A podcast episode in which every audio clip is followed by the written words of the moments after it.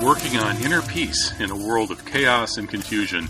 This is Truth Jihad Radio. I'm Kevin Barrett. You can subscribe to my Substack at kevinbarrett.substack.com. The key thing is don't be inhaling, don't be ingesting. Stay inside, don't drink or eat anything. These are important questions. I understand that. Highest moment the last eight years. Hmm. highest moment the last eight years. Well, I think the, the most important, the most compelling was uh, was 9/11 itself.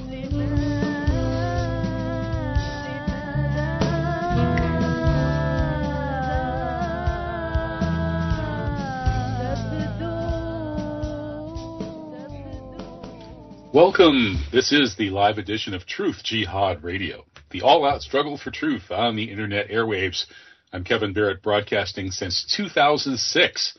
I've been on a long list of networks. I was on Alex Jones's network. I was on the network founded by the founder of the Michigan Militia, and uh, a lot of other networks. And Oh, now I'm happy here at Revolution Radio, where I bring on the best guests to talk about the things that you're not allowed to talk about at your mother's dinner table or on YouTube. I was just banned from YouTube. Uh, they took down not only my account, but a family member's account where my stuff gets posted. And they even took down the account of the 501c3 religious nonprofit where I post my Friday khutbahs or Islamic sermons. And the first one they censored because I couldn't get into my account to post it today was about mysticism. So when mysticism is outlawed, only outlaws will be mystics. And tonight we are going to talk a little bit about mysticism in the first hour, then move on to politics with Professor Tony Hall. But mysticism, what's that all about? A lot of people uh, think it's mysterious. It has that mist in it. It's very misty and foggy and uh, difficult to understand what in the heck those people are talking about. I don't know. Actually, it might actually be pretty simple. And one of the people who communicates most eloquently about the basic simplicity of mysticism, which is the living heart at the core of all of the revealed religions, is Greg Leveille of the Spiritual Secrets Substack. And I just heard him, so he's online with us. It's time to welcome him. Hey, welcome, Greg. How are you? Oh, fine, Kevin. It's nice to be here with you today. Yeah, wonderful to have you. So it's actually really nice to get a chance to talk about something other than horrible political problems and hideous uh, ongoing events and so on.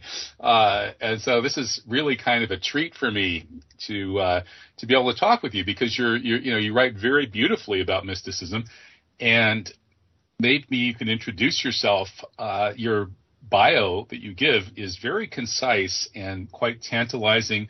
You've had 50 years of intense meditation, 40 years of teaching meditation methods, and then you say you've invented a couple of uh, important devices, uh, which I couldn't find anything about that anywhere on the internet. I guess that's all been erased from the internet too, just like my YouTube channel. So anyway, go ahead and introduce yourself.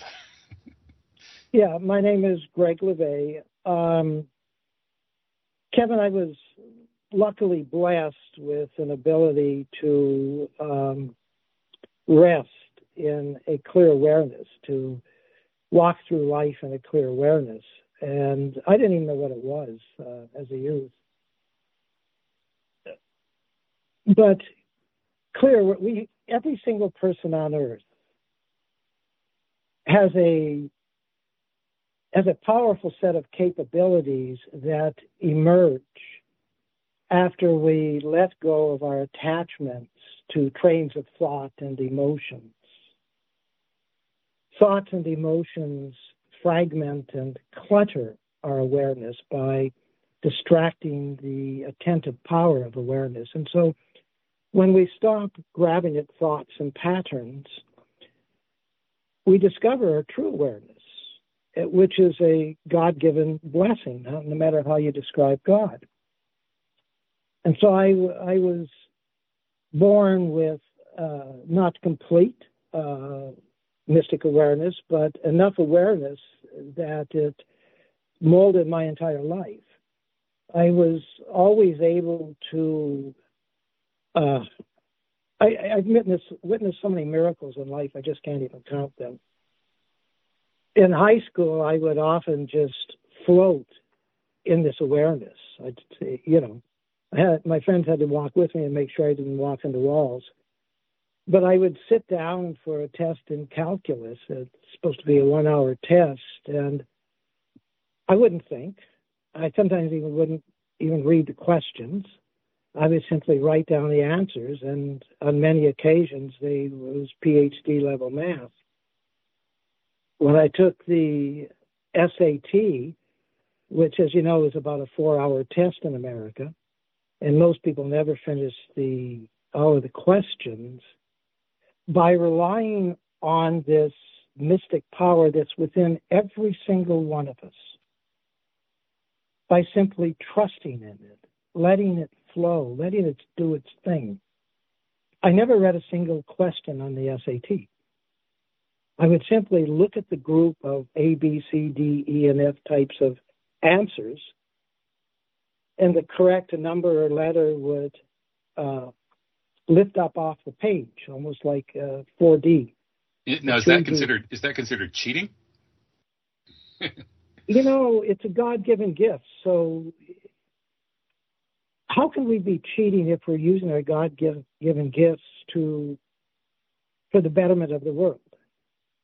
You know, and and and that's and that leads to the uh, situation with my inventions and not claiming them. And by the way, I pay, placed about ninth in the nation that on that SAT.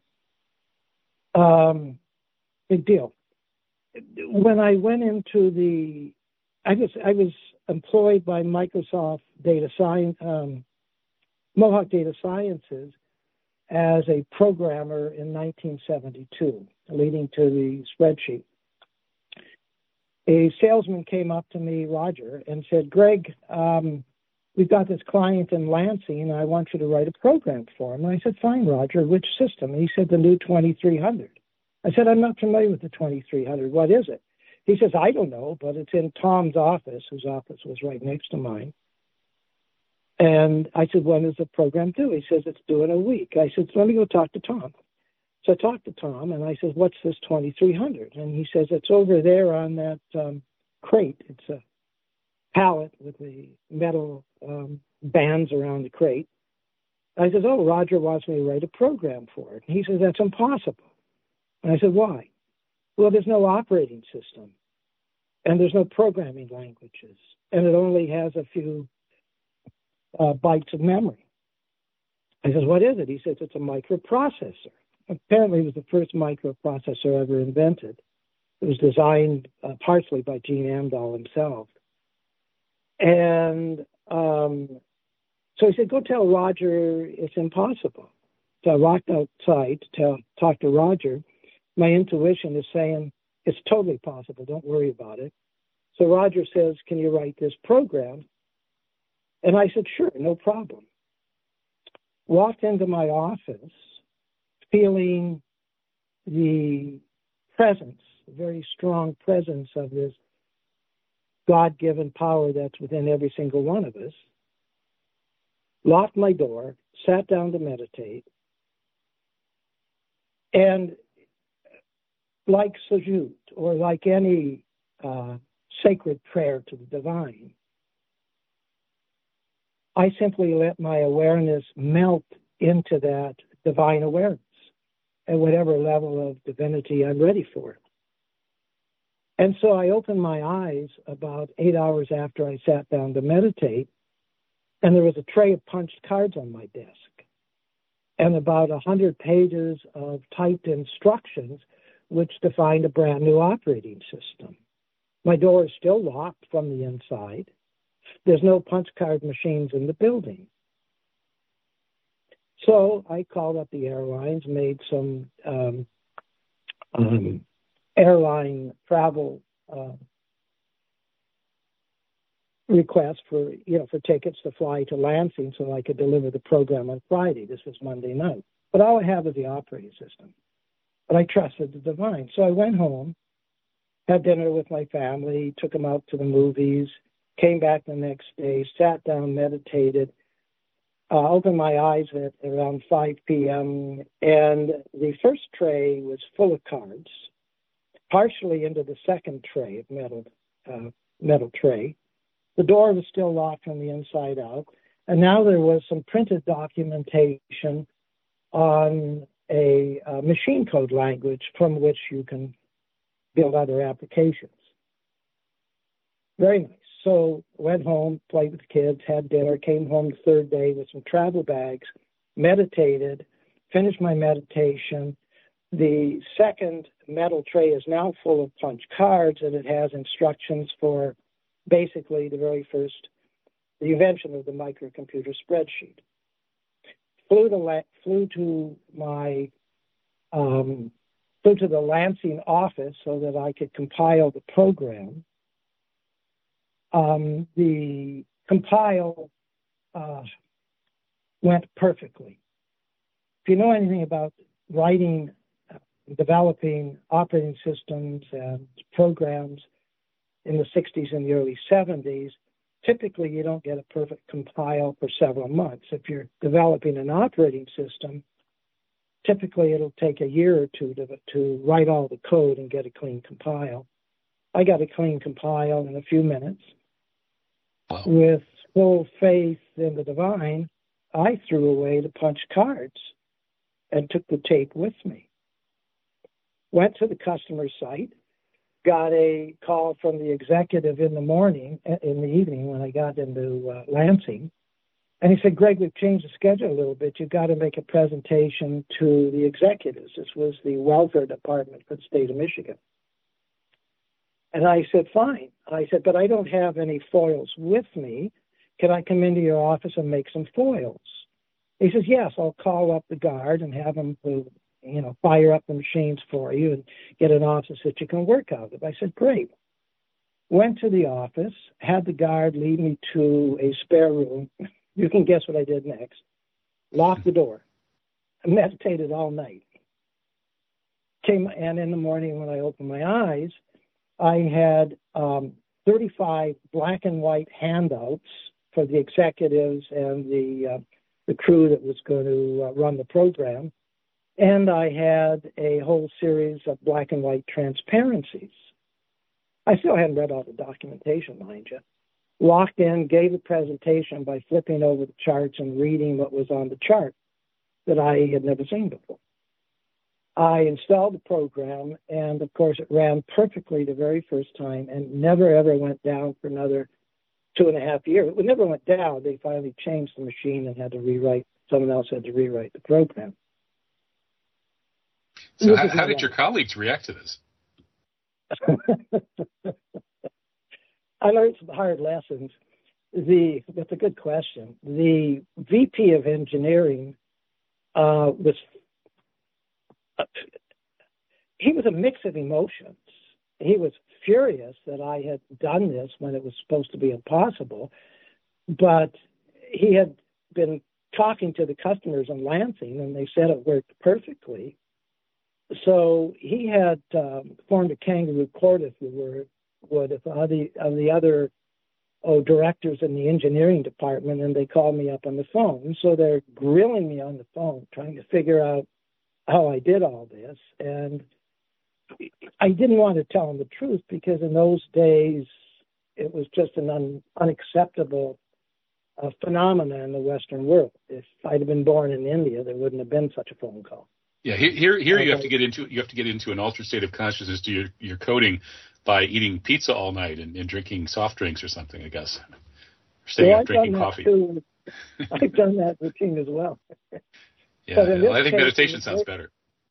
Yeah, it does.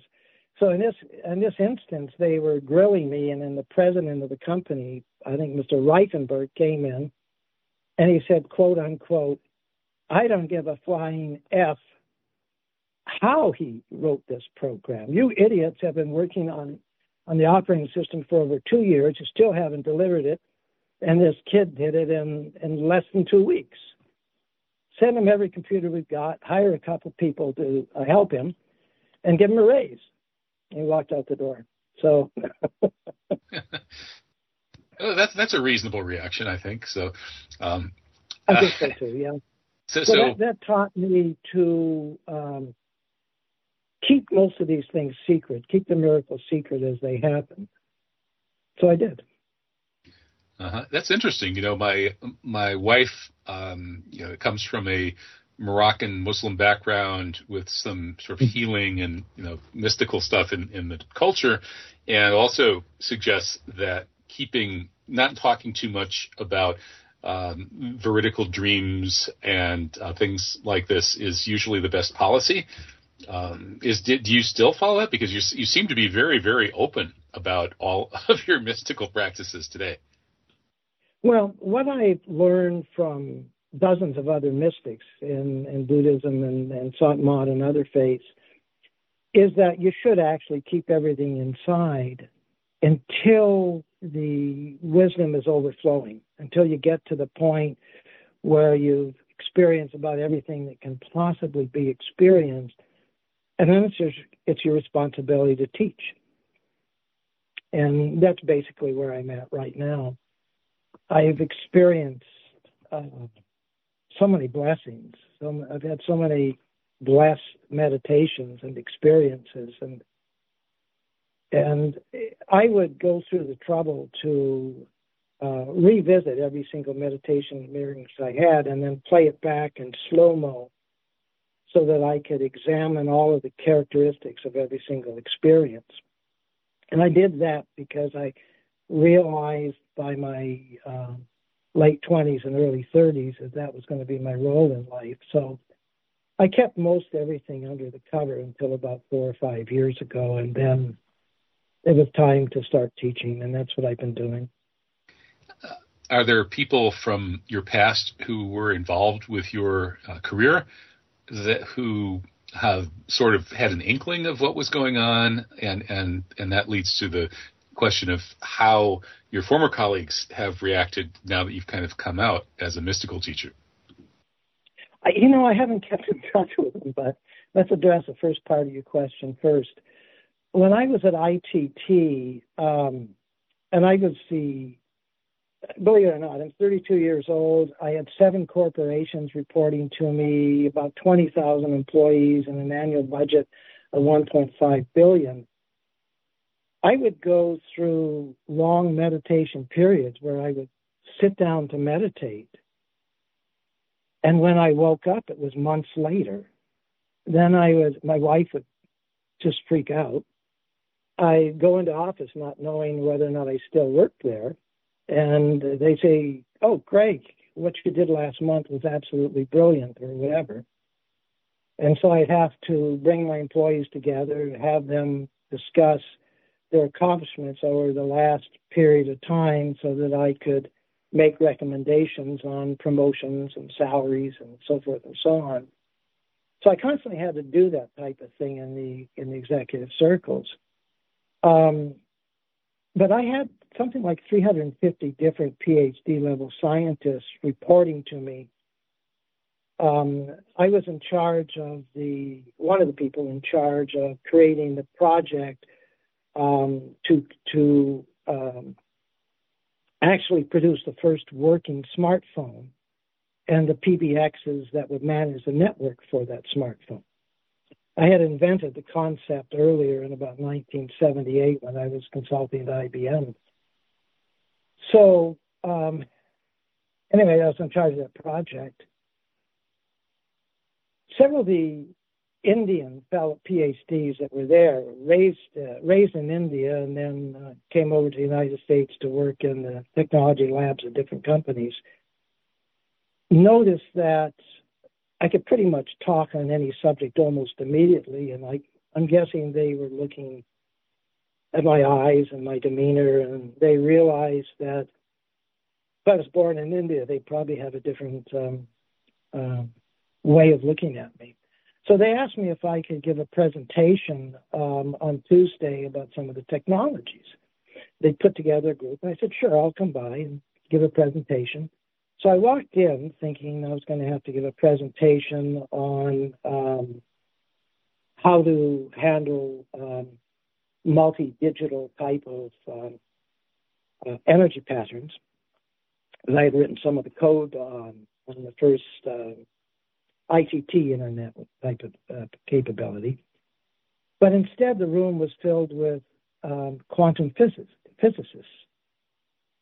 and they wanted my opinion on the Big Bang and the effect it had on creation of new dimensions and planets.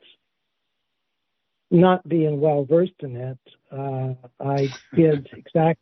You know, I, I ended up doing exactly what I did when I had to invent the spreadsheet. I'm basically bow my consciousness, melt my consciousness in uh, an effortless prayer to the divine. And I ended up giving a talk on quantum physics. I had the same issue when I was supposed to be the keynote speaker at Intel once. They wanted a presentation on semiconductor design. I'm not an engineer, I don't know semiconductor design. But I ended up giving the presentation to a round of applause. I had the same issue when I was asked to give the uh, leading open presentation to the American Medical Association one year. I think it was a regional chapter. You know, in circumstances where the impossible is requested, if I intuitively feel that the divine wants me to do it anyways, I let the divine do it. I simply get out of the way and I let the miracle happen as it's supposed to. I mean, the guy that ITT put my name on the patent for the smartphone, I've never kept a copy. I never tried to claim it. I never tried to claim the invention um, of the spreadsheet. I never tried to claim the invention of what became PowerPoint because to me, these were gifts from God. They're gifts from the divine for the sake of the rest of the planet. And um, that's enough. What more can I ask for? It's it's a, it's enough to be able to contribute in any way that anyone can contribute if they are doing what they can for their family, for the brotherhood of man. Um, that's enough, and they should be proud of uh, of their efforts in whatever they're doing. So, at any rate, that mysticism is about melting into the image of God consciousness that's inside of you. Pure and simple. And it's easy to follow. It seems like it might be hard, but all it really requires is an ability to totally relax, feel the feel the emptiness within your awareness. Let yourself melt to the center of it. And that thing that we call our soul will do everything else automatically for you. Because our soul is truly uh, an angel of God, a messenger of God, whatever you want to call it. But it does everything for us. And if we continue to have faith in the uh, spirit that's within us, it will eventually uh, take us all the way back to the very source of our divine celestial awareness. Mm-hmm. And, and do you think that's really the content of revealed religions? It seems that way to me, and it seems that, that they have many of them have tended to move away from that and become bureaucracies. And how, how do we revitalize that within the revealed religious traditions? That's a very, very, very good point. Um, I'm writing a book on ancient Taoism. I, ancient Taoism really started around 2400 BCE. You know, when I look at the patterns of what happened in Taoism, and I look at Christianity or Sant Mat or any other great religion, the same patterns have happened. What typically occurs is there's a mystic um, who is blessed when they're born. And, and I think that's because of previous lifetimes of a lot of hard work in terms of meditating. But whether believe whether you believe in reincarnation or not, most mystics that end up leaders of great paths. Hello, Greg. Yeah. Okay, you're you're back. We you dropped for a second. Oh, okay. Um, what happens with most great religions is there's a mystic that's born, and that mystic listens to the flow of divine awareness within within him or her, and eventually they reach source or celestial or divine consciousness, whatever you'd like to call it. And then they start, and then people ask them, uh, "What did you discover?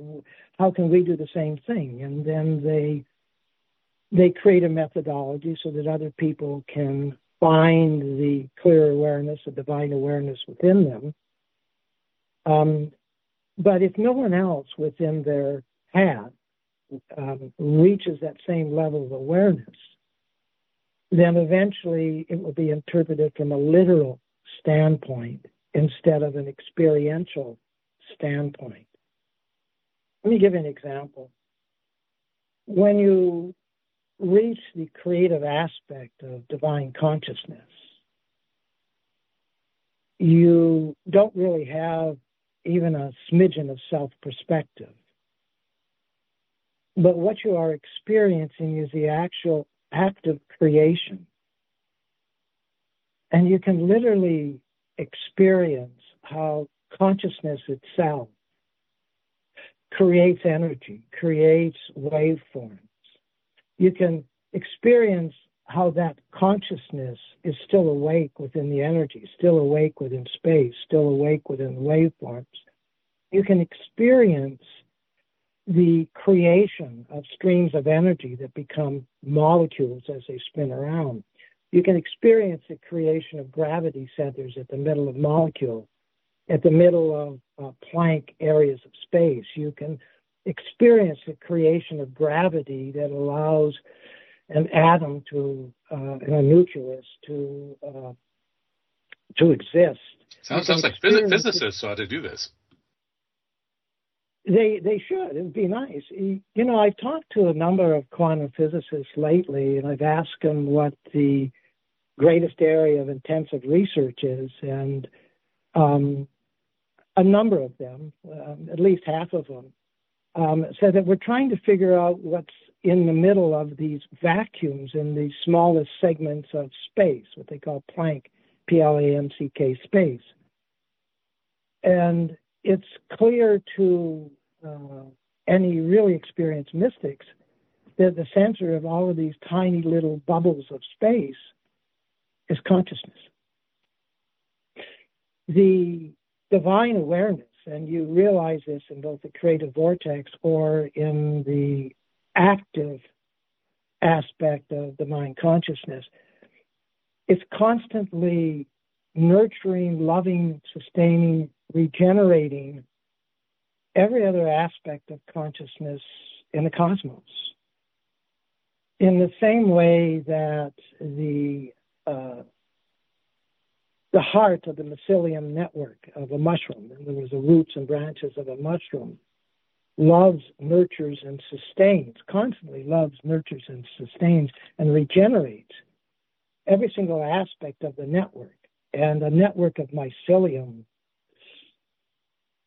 has tens of thousands of endpoints.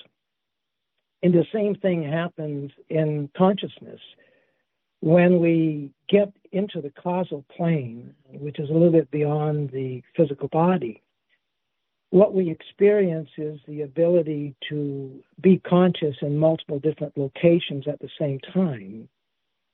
Eventually, instead of just being in five or six or seven locations at the same time, we can be in 10 and then a 100 and then a 1,000. And as our consciousness is when it gets to the point where it's in a thousand or more locations, we begin to notice that the center of the consciousness of every other bubble of consciousness that we're connecting with has the same divine consciousness that we have. And what happens is a flow of divine love back and forth between every single bubble of consciousness and every other single bubble of consciousness. So what happens is every single aspect of consciousness is loving, nurturing, and sustaining every other bubble of consciousness that it is um, connected to, interconnected to. it's just the way it is. So when you get to the source consciousness or celestial consciousness at the center of the cosmos, this is a it's an indescribable experience. And you know you can only remember bits and pieces of it but it's a consciousness that's interconnected to countless numbers of other states of consciousness in 360 degrees of direction. And it's loving, nurturing, sustaining every other consciousness that is connected to. And every consciousness that it's connected to is doing the same thing with every other consciousness connected to it. We really are, I believe, made in the image of God consciousness. Sounds like a kind of a fractal pattern. It is. It is a fractal pattern because it repeats itself, repeats itself, repeats itself. We're made as humans, but think about what happens between the organs and the cells and the molecules of our body. Every organ is in communication with every other organ of the body. Every organ in the body is loving and nourishing and sustaining and regenerating every molecule within that organ. And there, it's a communications network within the body that interconnects every molecule within the body. Even if you're just an early stage meditator,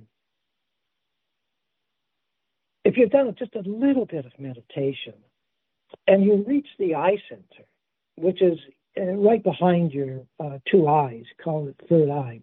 When you reach that level of consciousness, you'll feel a tingling in your eye center. And the minute you feel the tingling in your eye center, it's because that energy center, which we call a chakra, is expanding in size. And so your skin ripples a little bit and you feel the tingling. But the amazing thing about that experience is the fact that the eye center then sends a signal electromagnetic signal to the signal to the heart center and to the crown chakra center at the top of your head, and they begin to open at the same time. And then those centers send, as you can guess, electromagnetic signals to other areas of body of your body, which also begin to uh, tingle, and so forth and so on. Mm-hmm. So again, the human body is a, and the way that consciousness works in the human body, it's a fractal copy of the way that consciousness works from the heavens outward. It's a fractal copy that we see in mushrooms. It's a fractal copy that we see in trees. It's a fractal copy that we see in flowers. It's a fractal copy that we see throughout the entire universe. It gets repeated and repeated and repeated again. So the heart of just about everything that exists is a fractal copy of divine consciousness. And that's a, a wonderful uh, piece of, of knowledge. And people can be taught things like this as sort of rational statements that can become dogmas, and then they can experience them. And I think to greater or lesser extents. I mean, a great many people have some of these kinds of experiences. Maybe everybody does. I don't know. I, sh- I sure have. uh, but you know, like in, in the Rumi poems where he is close to Allah and then crashes down and finds himself in the tavern of ruin. You know, most people oscillate between these states, uh, these these you know these experiences, and then sort of the tawdry reality of the uh, you know sort of the material space-time continuum where you're stuck in one body and one ego and that ego wants all this stuff. It's self-aggrandizing and you're you know you have all these kind of base desires and you have a society around you of people full of base desires and self-aggrandizing egos and so there's that dialectic really between these experiences you know whatever level they're you're having them and and then this you know the the, the mundane reality and I wonder what are your thoughts about that, and sort of what role does mundane reality and then all of the negativity that's in mundane reality play? And even you know there might even be negativity beyond mundane reality in terms of some cosmic forces that are actually not uh, you know, kind of blocking us really and messing with us, trying to prevent us from uh, having these kinds of experiences. So, what what what is the is that relationship between these kinds of experiences and the mundane realities and the negative forces? That's an absolutely superb question. I wish I get questions like that more often. Thanks. It's it's a divine game of hide and seek, which when we fall out of grace, when we lose our connection with the divine, it's like leaving paradise and walking into a sewer. And we have no one to blame but ourselves. And yeah, like you, I love the poems of Rumi and Hafiz and Ibn Arabi and so many other great Sufis because they talk about the same issue that you just questioned about. When we fall out of grace, when we fall out of our divine awareness, it's usually because we're not quite ready for the new level of divine awareness that we're in. We are too easily fall into wow moments so, you know, another word for it is spiritual pride. You, or you may not have the power of concentration. We basically go into greater stages of awareness when our soul is ready for that awareness. Sometimes it simply isn't ready. There's the way I look at it, there's nothing, there's no negatives in any religion, to any religion, or to practice any religion or any faith. I think we are all attracted to the religions or faiths or practices that we're ready for, that our soul is hungry for. And when we reach a point where we're not getting out anything magical out of the practice that we're following, whether that be prayer or going to church or going to a temple or meditating, it doesn't matter. When we're happy with it and it's enriching our lives, there's no reason not to continue. But if our soul gets, if and when our soul gets to a point where it wants more, when it wants to be closer to the divine, it will grow tired of the practices that we're currently practicing in the world. And then when we give in to the desires of our soul, which is simply to look inward, to look inward, where the divine presence exists and where the divine, from whence the divine presence expresses itself. When we start to pay attention to that, then we start to melt into that divine life force, that divine spirit. But sometimes we, we're filled up. Hafiz and Rumi quite often talk about how they sometimes are filled to the brim from drinking the divine wine. And then, like drunkards, they fall asleep. They're talking about the same issue. They're talking about the fact that they weren't ready to be able to handle that much of the divine presence. We have to always get to the point where we love the divine essence at the same level, the same frequency, and with the same devotion that the divine presence is currently loving us. When we're not loving back with the same effort, with the same faith, with the same effortless divine love, then we're pushed out of that divine presence so that we can see our faults, so that we can discern and figure out what we're doing wrong in life. I had been deep inside one time and had lost that connection is a very deep level of, of spiritual awareness. And uh, a friend of mine said, "Let's go down and, and uh, I want to go to Santa Barbara. I want to listen to a present Buddhist presentation." I said, "Okay." I didn't know who was presenting, but I said, "Okay."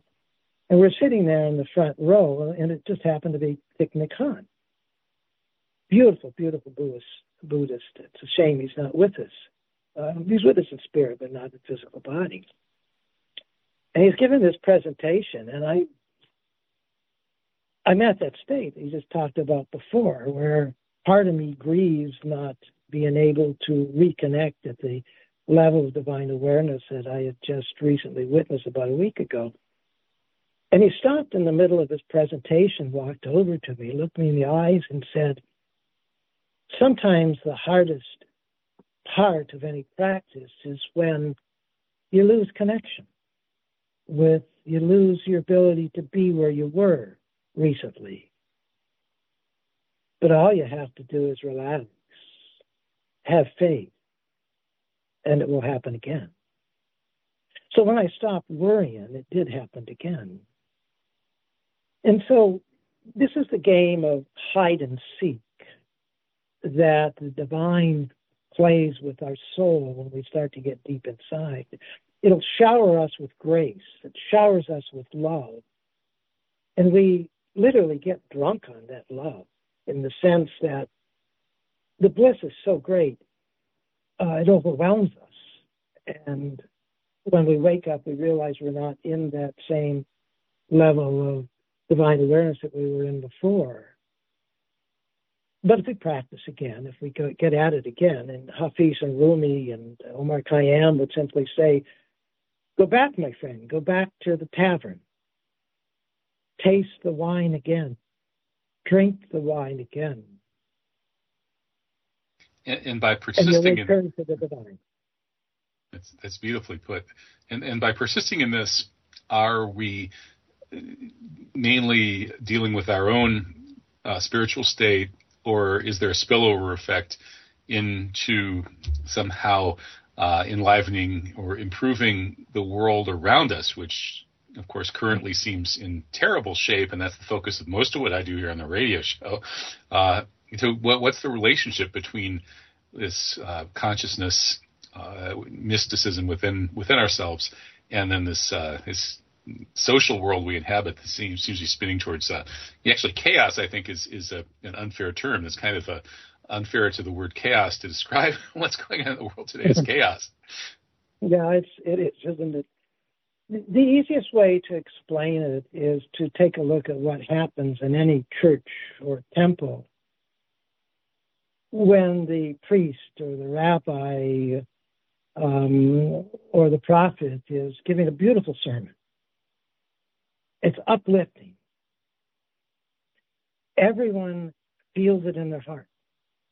And as they feel it, the the beauty in the air, the energy in the air, the the divine the feeling of divine presence in the air increases and increases and increases.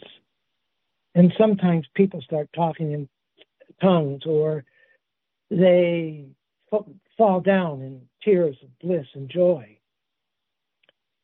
You know, it, it, it happens in churches, it happens in huge satsangs, it happens in spiritual podcasts, or whether it's a Christian podcast or uh, any other type of podcast and any other type of religion.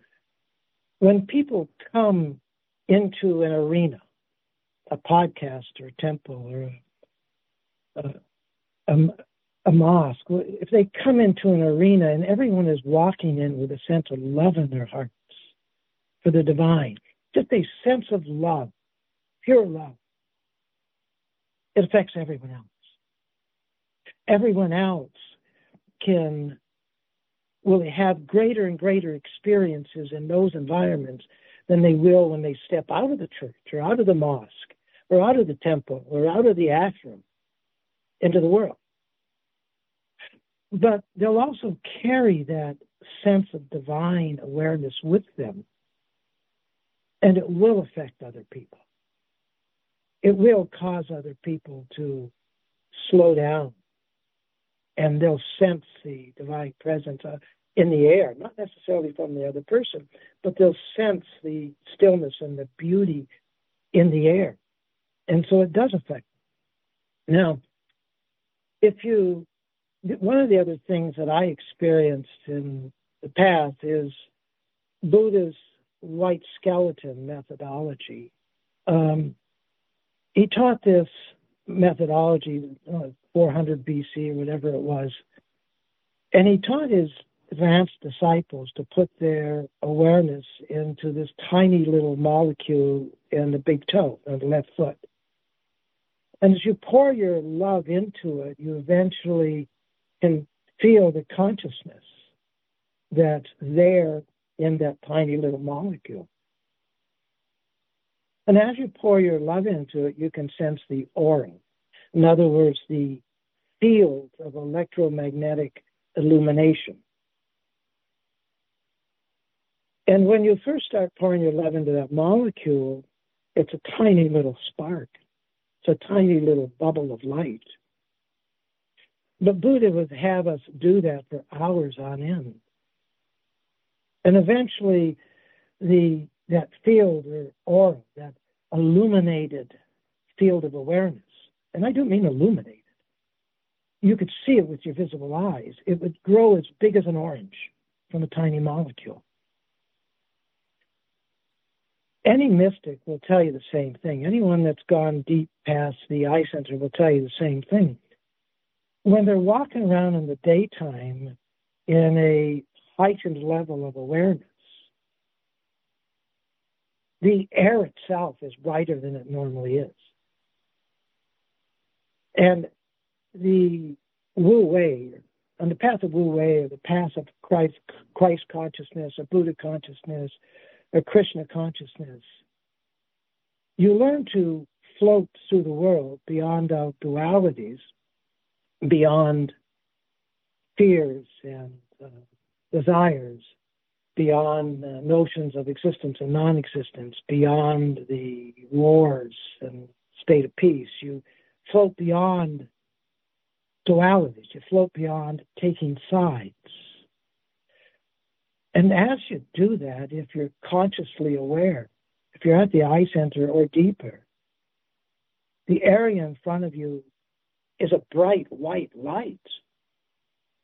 And following the path, the inner path, following the middle way, as the Taoists called it, following Muhammad in the time of Muhammad, meant walking into the light, literally walking into the light that you could see once you become aware. Allahu nuru samawati wal ard. Oh, God is the light of the heavens and the earth. Yes, yes, exactly right. It is the light of the heavens and the earth, and sometimes you can see it on earth with your physical eyes. Hmm.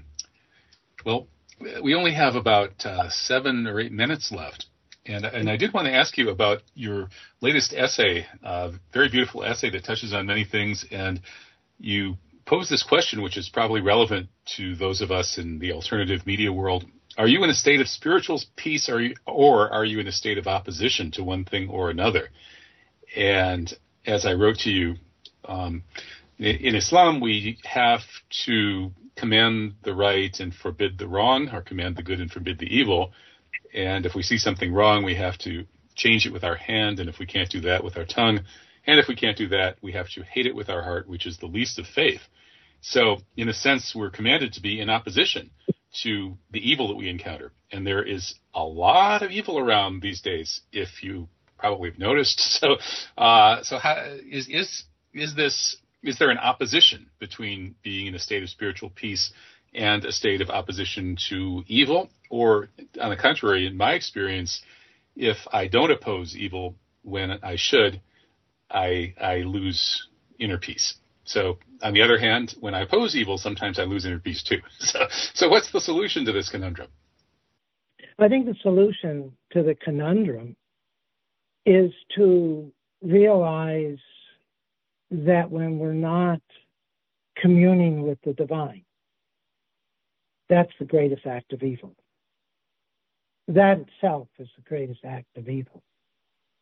And, but all we have to do is acknowledge it, speak out for about what it is and how it affects us and how it can help us. And in that way, you see, we're fighting that same evil wherever it exists. It's the source of all evil. Buddha, when he was talking, uh, and this is in the uh, Pali Canon, the Chronicles of Buddha and his teachings, he used to talk. He used to say quite frequently that the greatest single evil, the greatest single problem, is ignorance, ignorance of the divine. And when we overcome that particular evil by, if you would, facing it head on, looking it in the face, seeing it as an evil, calling it as an evil, but loving it as a gift. By loving it, despite the fact that it's an evil, by loving everything that is as it comes to us, in whatever form it comes to us, we defeat evil. We defeat the greatest evil in man, which is ignorance of the divine. Well, that's beautifully put. Uh, and sometimes it's e- much more natural and easy to to practice that than than other times, of course. Uh, at least for those of us who weren't born with your gift. I think we're all born with some gifts, but it sounds like uh, mm-hmm. you've had uh, an extra heavy dose of uh, the ability to to travel uh, this particular road. And now that you're sharing it with others and you're on the path of teaching it, how can people learn from you? They can read your Spiritual Secret Substack, of course. You have a podcast, and uh, are, do you also do any in-person teaching? Yeah, I, you know, I used to travel and do that, but since COVID, I had to do it through podcasts. I, I, uh, I teach on both Saturday morning and Sunday mornings. I give spiritual podcasts to a small group, but uh, we get together every Saturday and Sunday, and sometimes I record them, and sometimes they end up showing up on Substack as well. right, that's how I discovered you. It's uh, yeah. a, a wonderful the Substack. Other thing I'm, yeah, the other thing I'm doing is I'm working on a series of books. The first book will come out in January or February when um, Amazon finishes with it, and it's a it's a long, hard look at the very first path of consciousness on the face of the earth, the Taoist path of divine consciousness that began around 2400 uh, BC.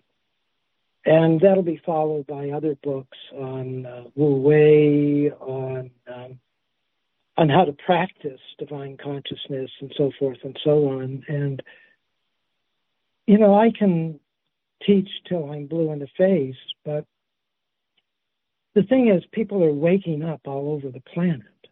There's more NDEs. There's more people witnessing miracles than ever before. It's it's a beautiful, beautiful, beautiful thing.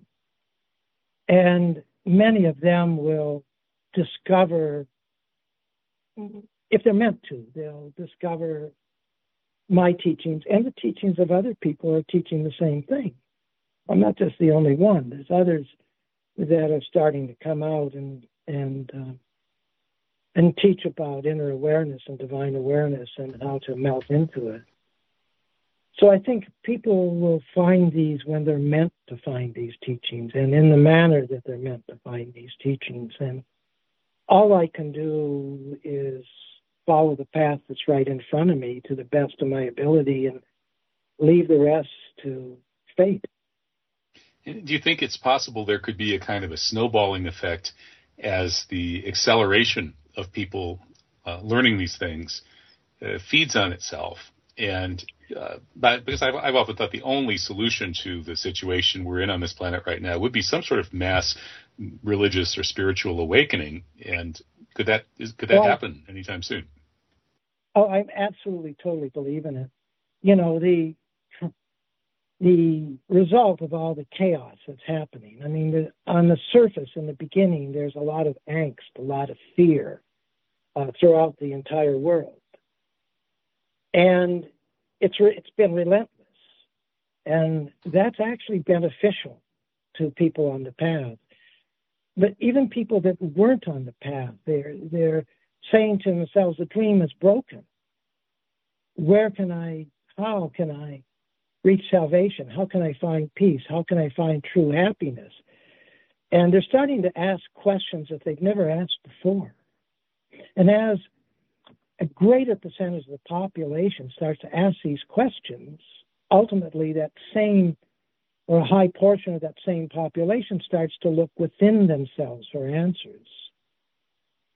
You don't know who to trust when you listen to a newscast. You don't know whether to trust the government or you won't uh, know whether to trust the alternative news. There's positives and negatives on both sides. There's there's truths and untruths on both sides. And if you spend your life just listening to the news instead of playing the divine game of hide and seek, then you you won't get any salvation. All you'll get is a series of jolts of fear and desire that don't take you anywhere. On the other hand, if you can learn to float through, I don't care whether it's with prayer or meditation, it will raise your own vibrations and that'll help raise the vibrations of the planet. Well, I hope the listeners and the viewers at False Flag Weekly News, where we summarize the uh, horrific 30 top news stories of the week each week, they'll be able to float through it and come out a little bit higher than they were before. Okay, well, thank you so much, Greg Leveille. I, really appreciate your uh, amazing work, and I, think you're marking up the absolute right tree. And God bless, and hope to talk again. Thanks, Listen to Revolution Radio at freedomslips.com. Okay, thanks. We'll be right back after this message.